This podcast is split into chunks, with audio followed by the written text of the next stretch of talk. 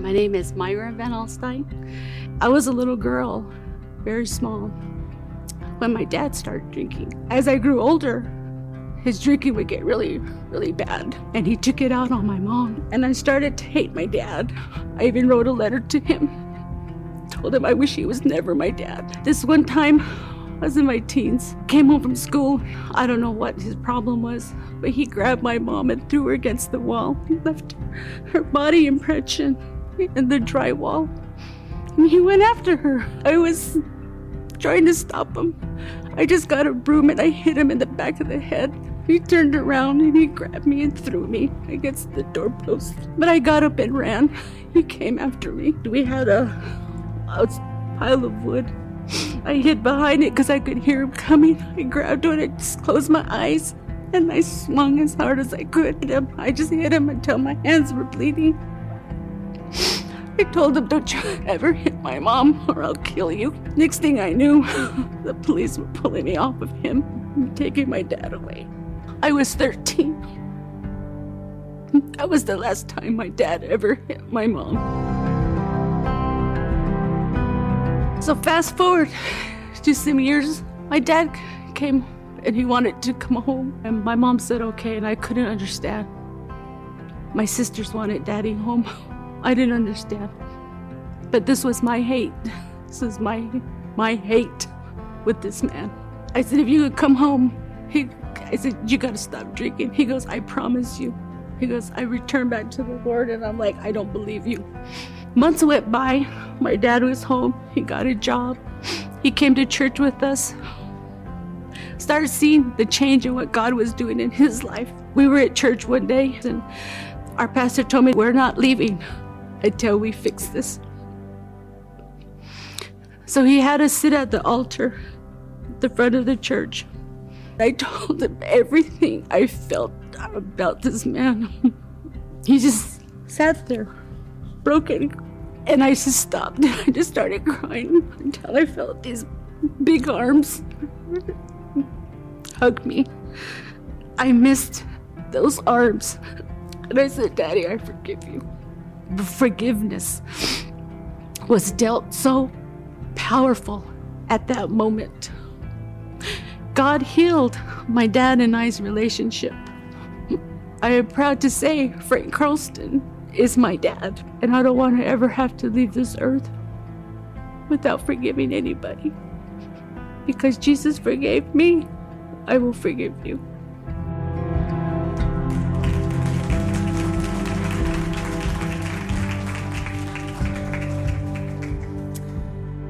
Well, that's powerful, isn't it?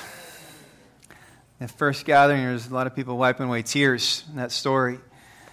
And maybe some of you have some trauma from your growing up years or even domestic violence. And honestly, I thought, oh, this is going to be a story of her overcoming, you know, this horrible situation. I had no idea it was going to turn into her and her dad became close again. And I got to talk with Myra between the gatherings about that incredible relationship and how God did an incredible healing. Um, I'm so grateful for forgiveness, aren't you? Like, we all need forgiveness. We all have people we have to forgive. Everybody has somebody they got to forgive. It's not just you. Um, and Jesus made it very clear that we need to forgive others. And so, um, what a beautiful, beautiful story. maybe God is speaking something to you already through that story, not even through the scripture yet, um, in your life that you might need to do. Um, and I just want to say thank you, Myra, for uh, inspiring all of us with that incredible uh, message of forgiveness. Wow. Great. If you have your Bibles today, we're going to be Matthew chapter 21. The message is entitled this Repent and be baptized. Uh, they kind of go together repent and be baptized. Like mac and cheese, uh, peanut butter and jelly, uh, Batman and Robin, Snoop Dogg and Martha Stewart. They just go together, all right? And here's the reality like, like if anybody from biblical times would say this, like, you wouldn't like repent of your sins, but not get baptized in water. And you certainly wouldn't go get baptized in water until you've actually repented of your sins by your own volition. So if you've done one and not the other, it's time to get that right. And so um, we're going to talk today about repentance and baptism. And I'm going to start with Matthew chapter 21. We're going to read several stories of Jesus, two parables that he told. The first one is Matthew 21, beginning in verse uh, 28. This is what it said. Uh, but what do you think? but what do But what do you think about this? Jesus said. So it's a parable, a story with a purpose. Verse 28. Uh, he says, A man had two sons, and he told the other son, Son, go out and work in the vineyard today. How many don't like being told what to do? You need Jesus, all right? And, and, and so do I. Like this father just looks at his oldest son. He says, Listen, I want you to go out in the vineyard. And sometimes in some of us, we're just like, Oh. And it says, verse 29, the son answered, No, I won't go. But later changed his mind and went anyways.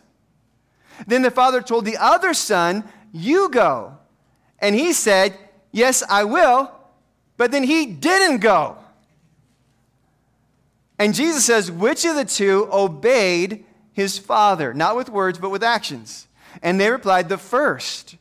then Jesus explained the meaning of his parable. He says, Listen to this. I tell you the truth corrupt tax collectors and prostitutes will get into the kingdom of God before you do. That's a pretty heavy word. He says, For John the Baptist came and he showed you the right way to live, but you didn't believe him. While tax collectors and prostitutes, they did. They responded to the message repent and be baptized, for you're a sinner. And Jesus said, And even you, when you saw this happening, you refused to believe him and repent of your sins. Let's pray.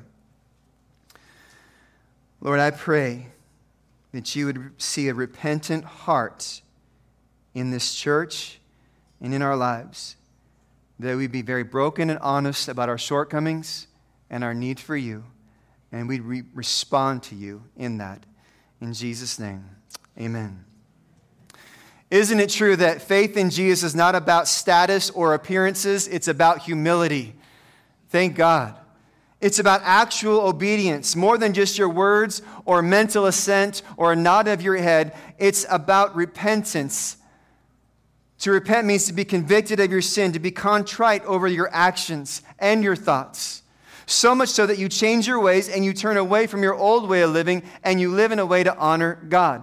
So, point number one of the message today, if you're taking notes, is this repentance is acknowledging your sin right away, acknowledging your sin, and it's admitting that God's way is better than your way and turning humbly towards Him. If you're here today and you're like, God's way is good, but my way is even better, this is the altar. I'll see you here in 25 minutes, all right? That's the lesson that we have to learn that we may have a plan for our lives, but God's way, God's plan is better than our plan. He's the author of life. We're creation, He's creator. We have to understand that that He's created us and He's designed us in such a way, and He knows what works well for our lives. Repentance, acknowledging your sin. Listen, healthy churches talk about repentance. There's a lot of churches that get in like Jesus talking about hell and demons and John the Baptist, you know, you warning people, you, you know, you better get right with God. And they're like, we'll just kind of skip over that part, right? And I love the word repentance. Are we repentant? Are we turning from our own sin? Or are we just trying to be kind of nice, good people? Like all of us have to turn from our sin, and there's a lot of sin in our lives that comes very natural to us. And by the way, you and I, if we really are honest, probably are really, really good at rationalizing our own sin. Well, God, I mean, there's people out there doing this, this, and this, so I don't think that what I'm struggling with is a big deal. The one that really breaks my heart is this when people go, you know what?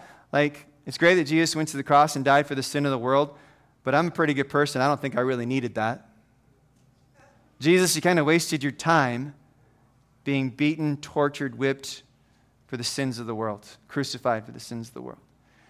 Now, I, I hope that you're like me and you just go, Lord, I know I need a Savior.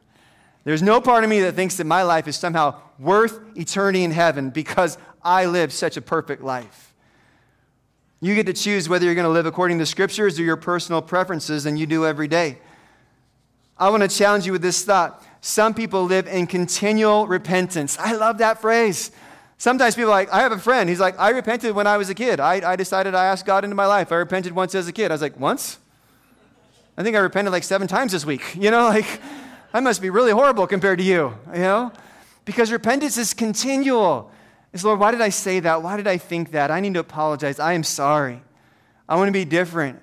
I sincerely want to be close to you. I want to be like you, and I want you to be proud of me. So, God, forgive me. Lord, forgive me. Continual repentance. The other thing I want to mention to you is this realize, church, that there's a difference between struggling and falling down and getting back up in your walk with God than just living in your sin and not attempting to make any changes. Here's what I find people live in a state of sin and they get comfortable there and they no longer feel any need to change. If we are living in a current state of sin and we have no desire to change, we're not repentant. We got to be honest about that. Falling down and getting back up is one thing, getting comfortable living in your sin is completely another. The Bible says, confess your sins to each other. Man, that's powerful, so that you may be healed. Um, if you're still only confessing to God and you don't have a close friend that you can go to and say, I'm hurting, I'm struggling, I need help, listen, you are missing out on so much strength of a brother in the Lord or, or a sister in the Lord. That strength comes from that kind of koinonia, deep relationship. We need those in our lives. The Old Testament says this they made their faces harder than stone, and they, excuse me, they refused to repent. Ezekiel 18 says, uh, Repent, turn away from your offenses, so then sin will not be your downfall. Ezekiel 18 says, Repent and live. John the Baptist said, Repent, for the kingdom of heaven is near. Paul says, In the past, God overlooked ignorance, but now he commands all people everywhere to repent. Jesus, from that time on, Jesus began to preach, Repent, for the kingdom of heaven is near. In the same way, I tell you, there will be more rejoicing in heaven over one sinner who repents, who turns to God, than over 99 righteous persons who do not need to repent. I mean, are we kind of getting the picture that repentance is like the call for humanity? And then sometimes people are like, oh, humans are you know, like mostly good. Like left to them their own devices, humans are inherently good. And that's not what the scripture says at all. I'm sorry if you've never heard this, but the scripture says, honestly, left to their own devices, uh, like humans are inherently evil. Like we'll find a way to serve ourselves. But when the Lord comes into our lives, He changes all that inside of us.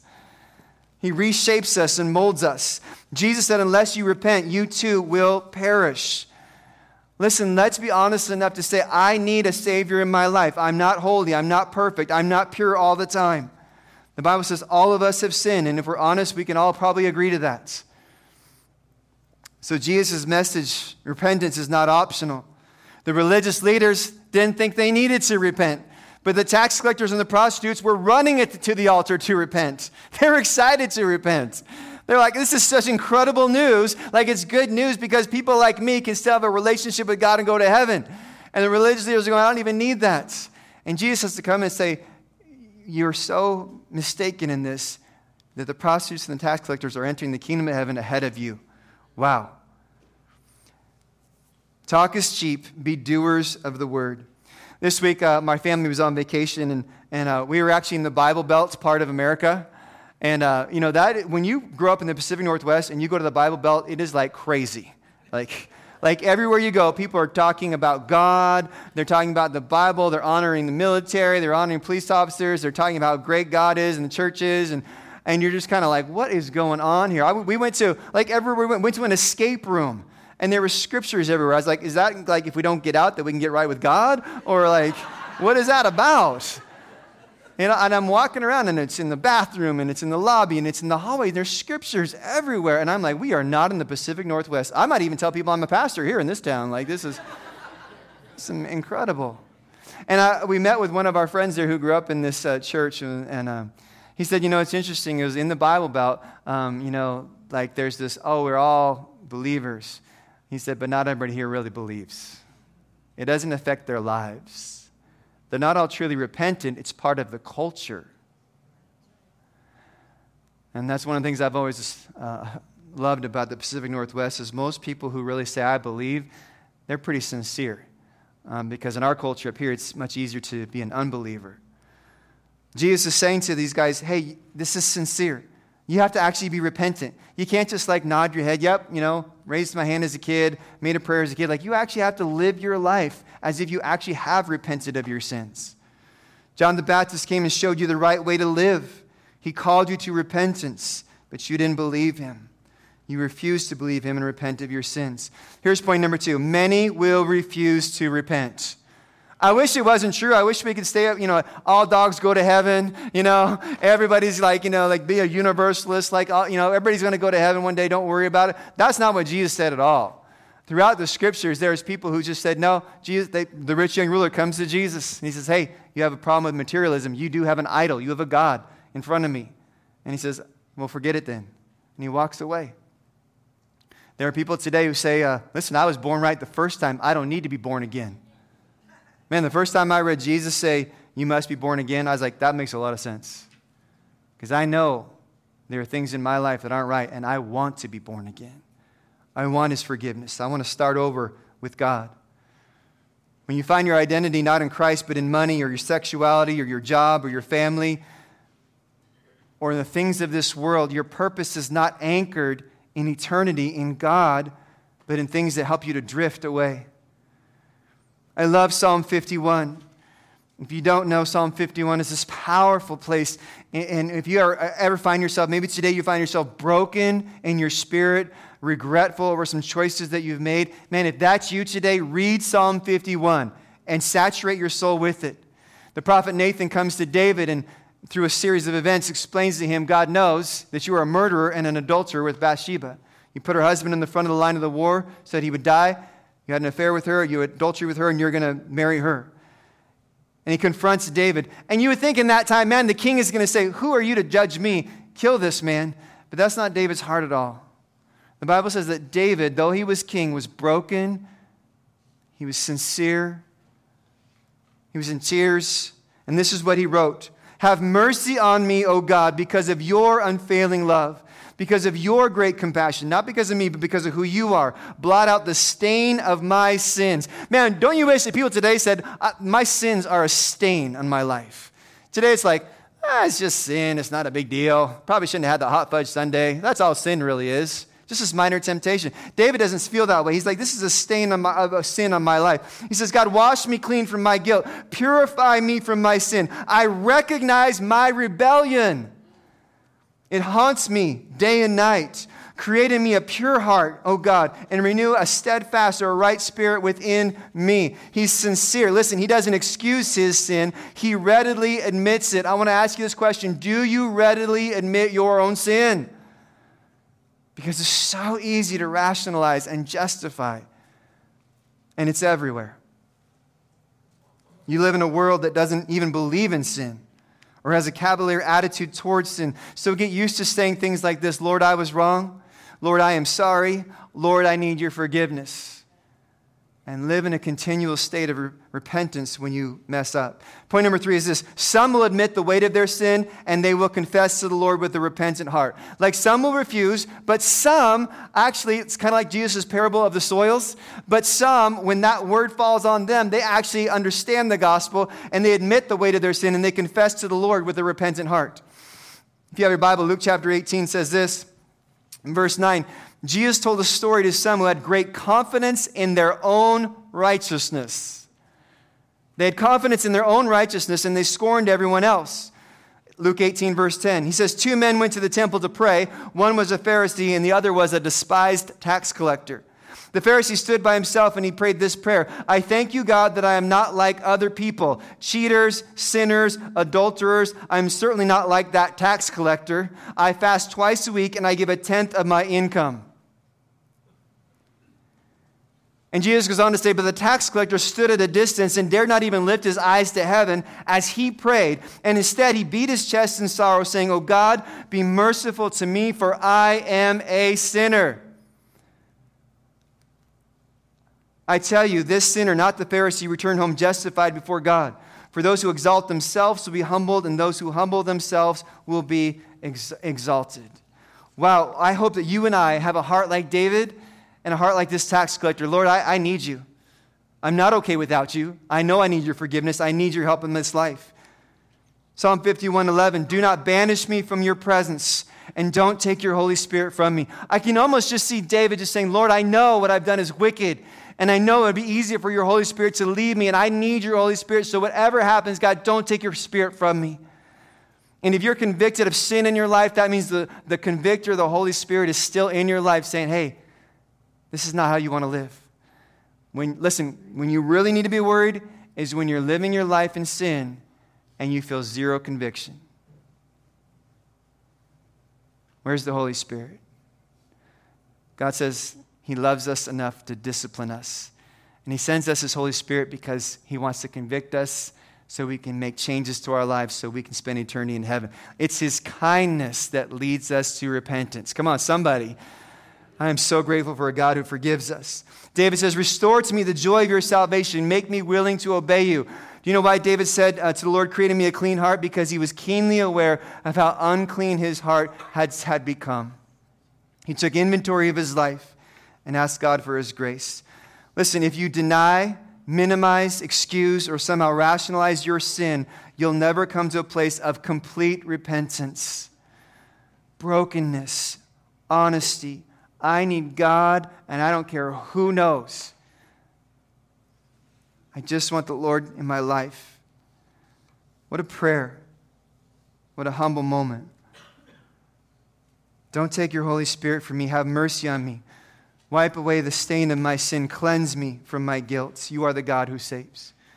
Number four is this repentance is deeply personal and it's very public.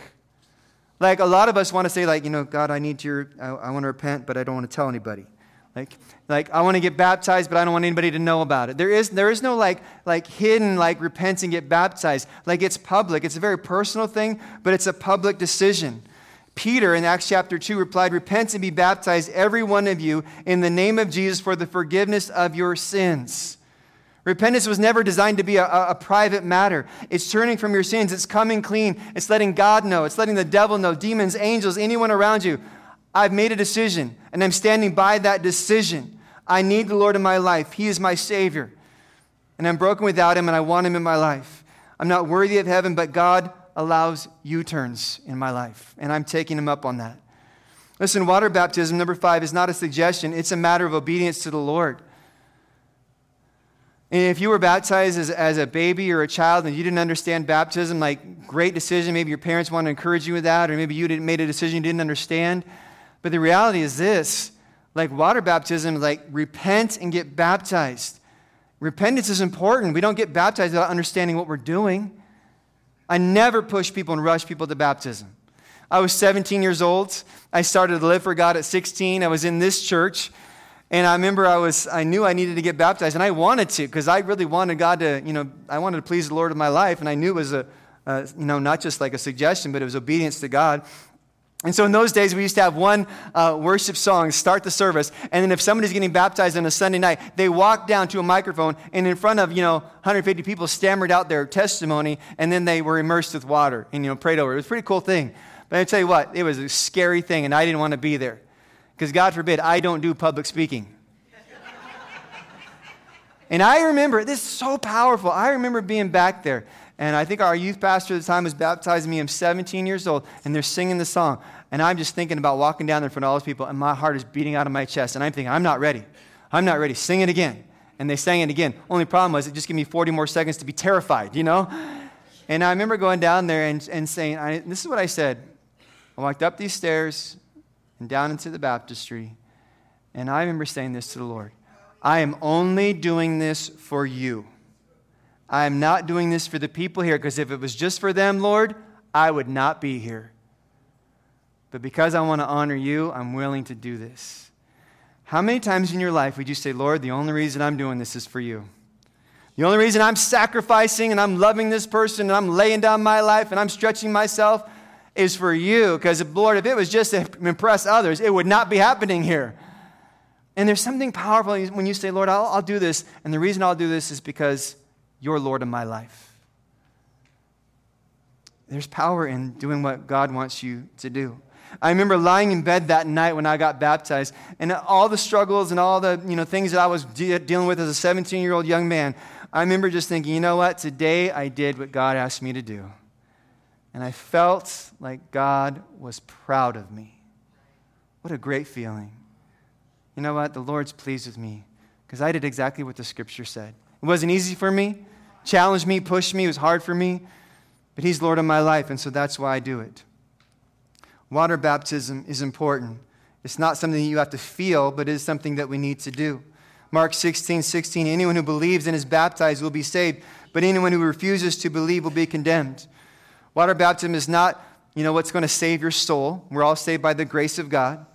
In fact, many people have been baptized in water and they're not even living for God. The water doesn't somehow supernaturally clean you uh, when you go underwater, but it is a moment of saying, Lord, I'm joining with your church in obedience. I'm dying to myself, coming up out of uh, the earth, a new creation. I'm going to live for you and die to myself.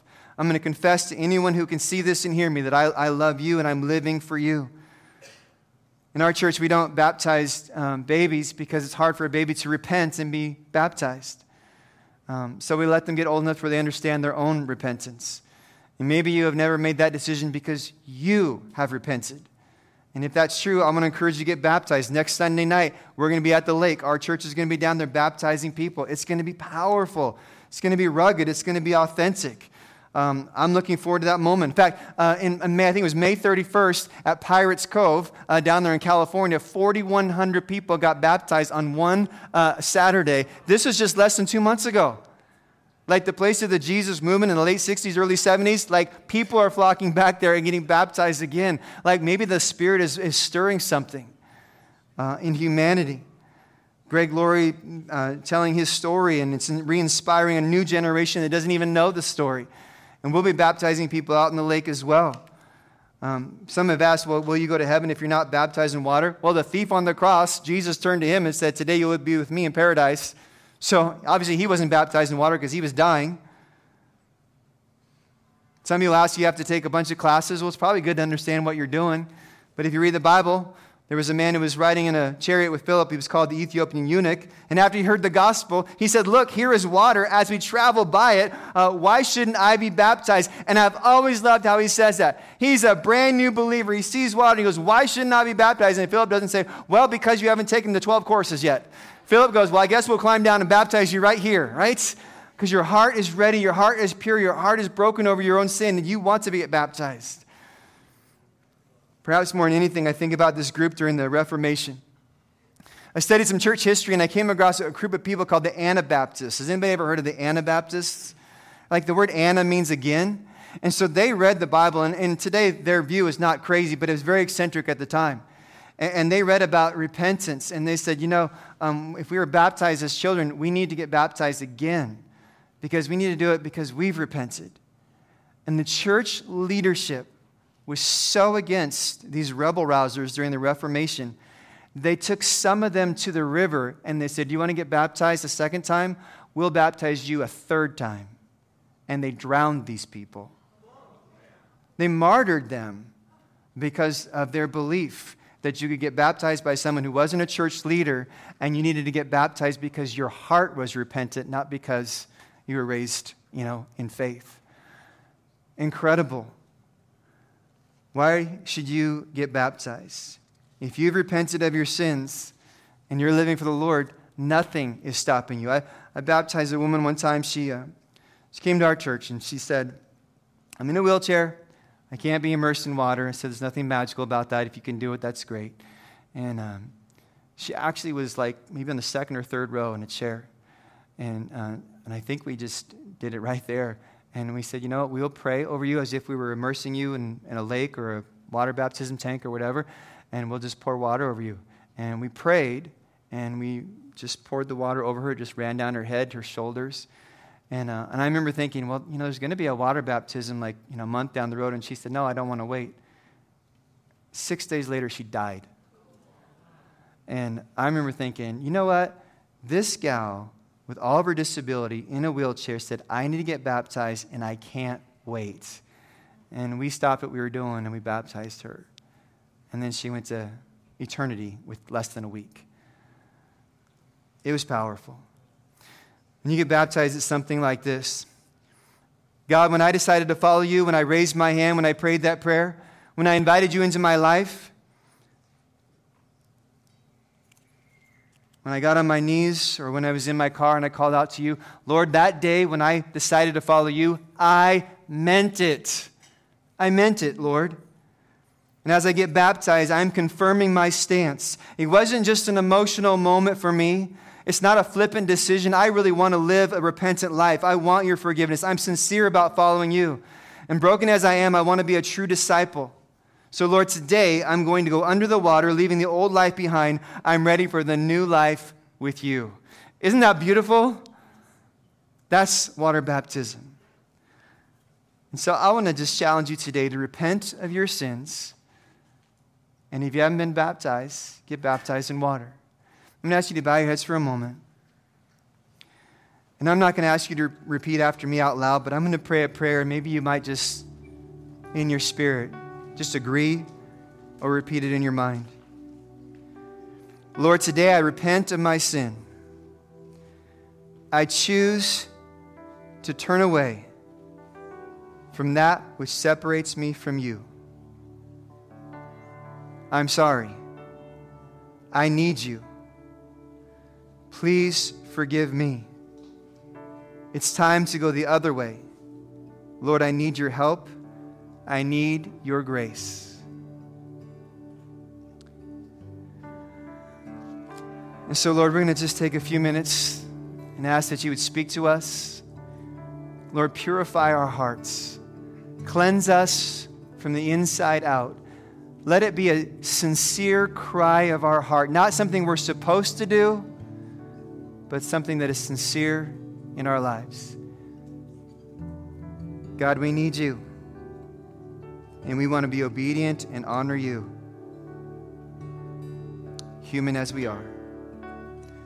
Would you take a few minutes and just let the Lord speak to you? Maybe sing a little bit, maybe just rest in God's presence.